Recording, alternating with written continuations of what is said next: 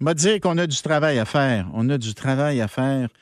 Euh, écoutez ça, j'avais 18 ans, j'arbitrais au handball féminin. Le coach de Terrebonne, 25 ans, un homme costaud, m'avait engueulé et intimidé jusqu'à dans la chambre des arbitres.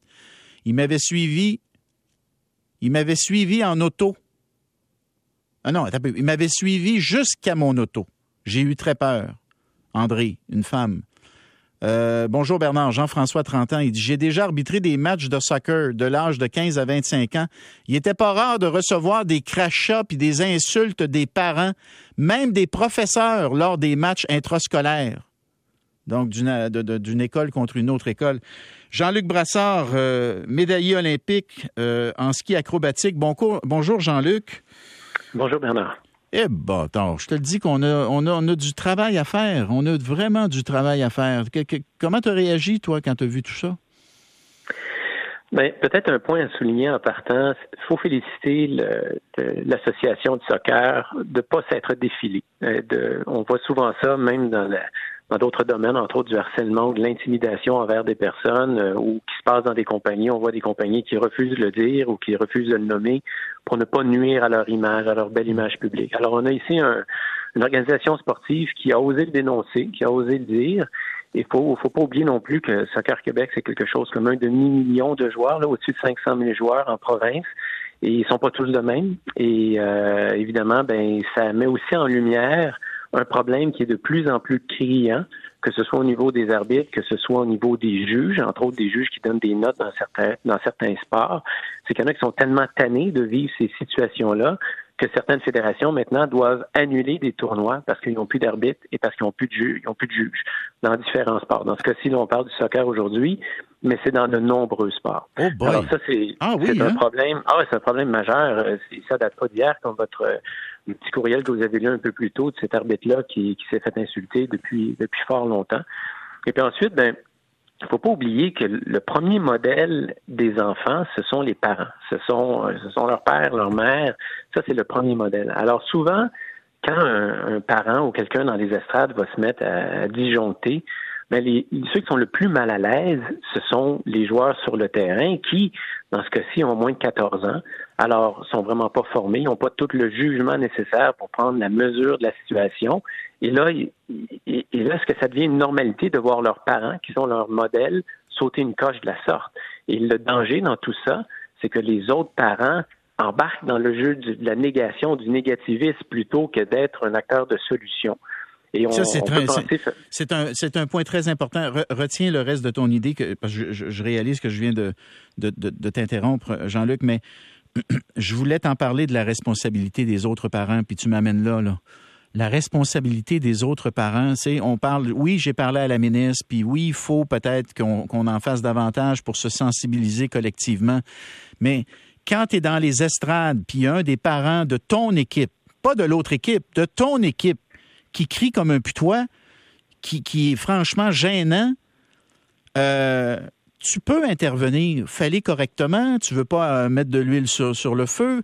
Moi, j'ai déjà vécu ça, les parents qui se concertent pour intervenir auprès d'un parent, justement, qui était ben trop agressif. Il y a une responsabilité aussi des autres parents, il faut pas l'oublier.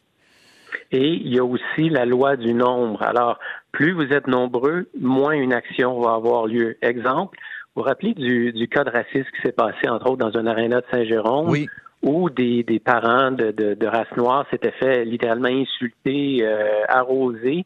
il y avait quoi, plus de 4000 personnes dans les estrades, et c'est simplement un parent qui a pris une capture, heureusement, vidéo de la situation. Et par la suite, bon, la police a fini par intervenir parce que c'était tout à fait répréhensible. Mm-hmm. Mais vous avez 4000 personnes, dont 3999 personnes qui n'ont rien fait qui ont assisté à ça, peut-être avec un certain malaise, mais qui n'ont absolument rien fait. Alors, la situation qu'il y avait à faire pour avoir une référence, c'était ce qui s'est passé à ce match de soccer, mais c'est d'appeler la police. Violence physique, on appelle la police. On ne tolère pas ça parce qu'on ne le tolérerait pas dans la rue. Vous verriez deux personnes se battre sur un trottoir, mais vous ne le toléreriez pas. Vous appelleriez la police et ça changerait des choses. C'est la même chose. Ensuite, il y a certaines idées qui ont été émises. Est-ce qu'on met des policiers à tous les matchs? Ben non, parce que on peut pas faire ça. On n'a pas les ressources pour faire ça. Et ensuite, il y a une espèce de, code de l'humain, euh, de faire attention les uns les autres.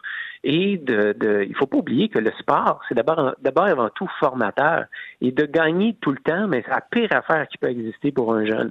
C'est important de perdre, c'est important d'apprendre à respecter les adversaires, c'est important d'apprendre à perdre. C'est une vie en condensé qu'on apprend en étant jeune, mais plutôt que de l'apprendre sur les bancs d'école puis pas s'en souvenir pour deux miettes, on fait du sport, on fait quelque chose qu'on aime, mm. mais c'est un éducatif pour le restant de la vie. Il y a quelque chose qu'il faut pas oublier non plus, c'est que si on prend comme idée que les parents sont les premiers repères des enfants, ben les grandes ligues sportives professionnelles sont également des joueurs clés.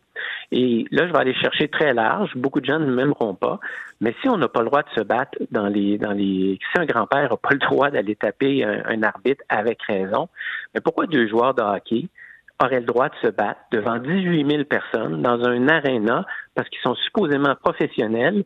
Et là, vous avez dans les estrades, vous avez dans les bleachers euh, des gens qui ont, qui ont, qui ont peut-être scalpé leur billet d'une manière quelconque, mais vous avez en bas ce qu'anciennement on appelait les notables de la société. Vous avez des avocats, vous avez des juges, vous avez des médecins qui crient à beugler sur deux tatas qui se tapent dessus.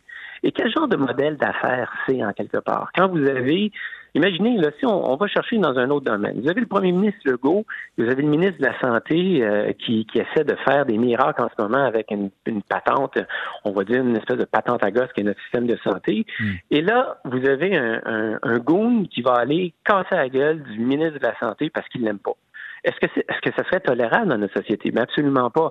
Alors, comment ça se fait que les propriétaires acceptent que leurs meilleurs joueurs, payés des millions de dollars, se fassent mettre KO parce que c'est comme ça. Alors, les modèles viennent de loin. Au soccer professionnel aussi, on voit des, on voit communément des arbitres engueuler, des, joueurs engueuler l'arbitre jusqu'à un certain point avant qu'il se fasse sortir. Mais il y a aussi de l'espoir, parce que dans des sports quand même assez violents comme le football professionnel, ben, il y en a, il n'existe pas de bataille parce qu'on les met à porte, parce qu'il y a des règlements qui sont affichés. Alors, il y a un comportement social qui est à accepter. il y a des manières de faire qui sont à revoir aussi. On a tous notre mot à dire. On n'est pas étranger à ça. On n'a pas à attendre nécessairement que les policiers arrivent mais ça se fait quand même de façon délicate. Comme vous avez dit, vous ne pouvez pas attiser le feu, vous ne pouvez pas mettre de l'huile sur le feu. Mais à un moment donné, si tout le monde crie chou à la personne qui, euh, qui, euh, se met à, disjoncter, hmm. ben là, il se crée un certain malaise. On le voit dans les cas d'intimidation et d'harcèlement s'il y a un, si disons un entraîneur part, comme bon, on va, dire l'entraîneur des, des, filles de ski alpin, s'il part 300 jours par année avec ses filles seules, ben là, vous ouvrez la porte à des choses. Mais si vous avez un accompagnateur à côté qui est juste présent, vous avez 80% des chances automatiquement qu'il ne se passe plus rien. Alors, il s'agit d'être présent, il s'agit de montrer qu'on ne tolère pas ça, et il s'agit de faire attention parce qu'il n'y en aura plus d'arbitre, il n'y en aura plus de juge pour aider nos jeunes, et on a tous, on a tous notre mot à dire dans tout ça. Tu vois, euh, quand tu parlais de l'apprentissage, j'ai un message de Nathalie ici. Moi, j'ai vu un poster en Alberta euh, où jouait mon garçon dans les années 2000, montrant un gilet d'arbitre.